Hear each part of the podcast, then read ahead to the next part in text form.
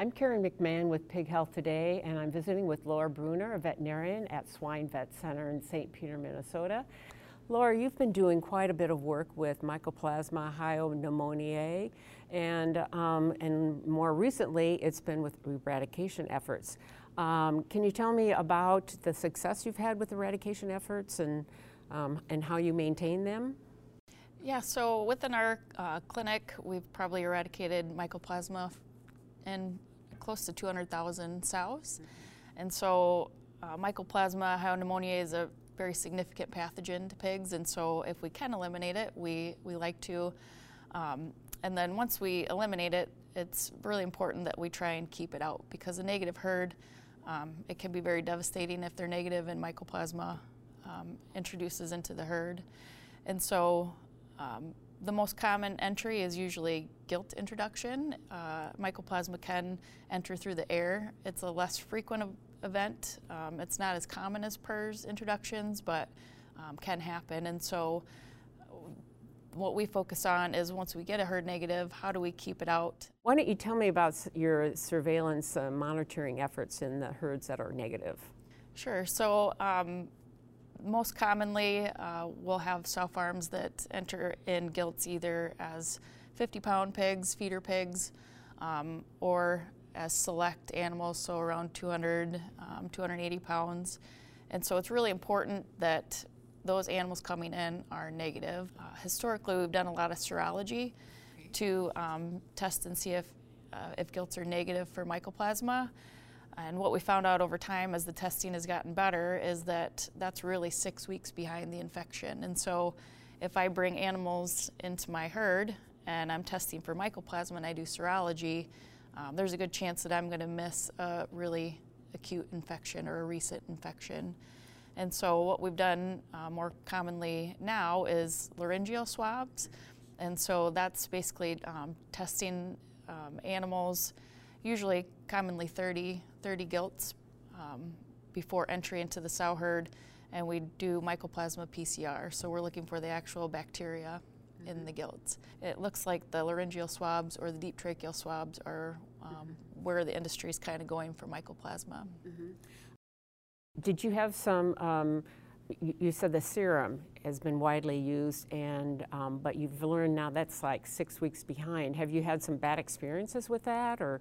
Yeah, I think I think historically we didn't um, understand mycoplasma as well because that's really all we had. We had the serology, and so um, after the fact, when sow farms would break with mycoplasma, um, you know, you'd go back to the serology and say, well, they were they were negative, but in hindsight, we probably missed a lot of acute infections um, relying on the serology.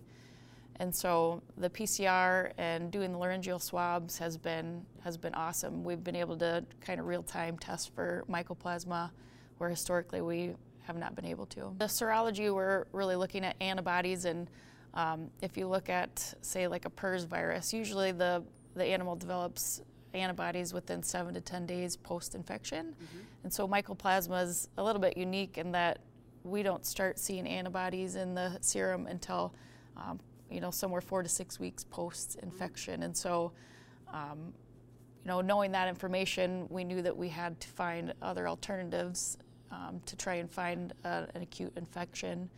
And so the laryngeal swabs, um, we test for mycoplasma PCR. So we're actually looking for the actual bacteria versus the response, mm-hmm. like the serology does. The laryngeal swab, is that, can you explain that, what that is? We use a, a, speculum to, to open the mouth of the animal, and then we actually use a, a long spoon that we go back into the larynx of the, um, of the mouth because that's where, um, you know, think about it, if an animal coughs, you're going to have a lot of saliva that, that builds up back there. And so all we're doing is going uh, closer to the uh, closer to the respiratory tract and pulling out the saliva that we can actually test for mm-hmm. um, the bacteria. Ropes have been used um, in the past for mycoplasma, but the sensitivity is, is not very good. And so again, if you're looking for an acute infection, um, you're not gonna you're not gonna find it on those on the rope samples either. Okay. So even though that's a saliva test, um, it still does not pick it up as well as the actual laryngeal swabs. So we'll um, typically test uh, around 30 animals. When we have a gr- group of gilts that come in, we'll test around 30 animals and we'll pool those into three. So we'll get basically 10 PCRs out of a group of, of 30 gilts. Okay. And so it's a little bit of a numbers game. It depends on how many animals that you're bringing in, but that Mm-hmm. um, 30 has been a has been a good statistical number for us to use. How often do you find um, positives? You know, the testing's pretty new, so we've really only been doing the laryngeal swabs on South on gilts going into South Farms for probably a year, maybe a year and a half, and so I've only had a suspect. I've never actually had a positive, um, and I think it just goes back to the the aerosol infection or infection with mycoplasma is a less frequent event, um, and so I haven't had any positives to date, um, but have had some suspects.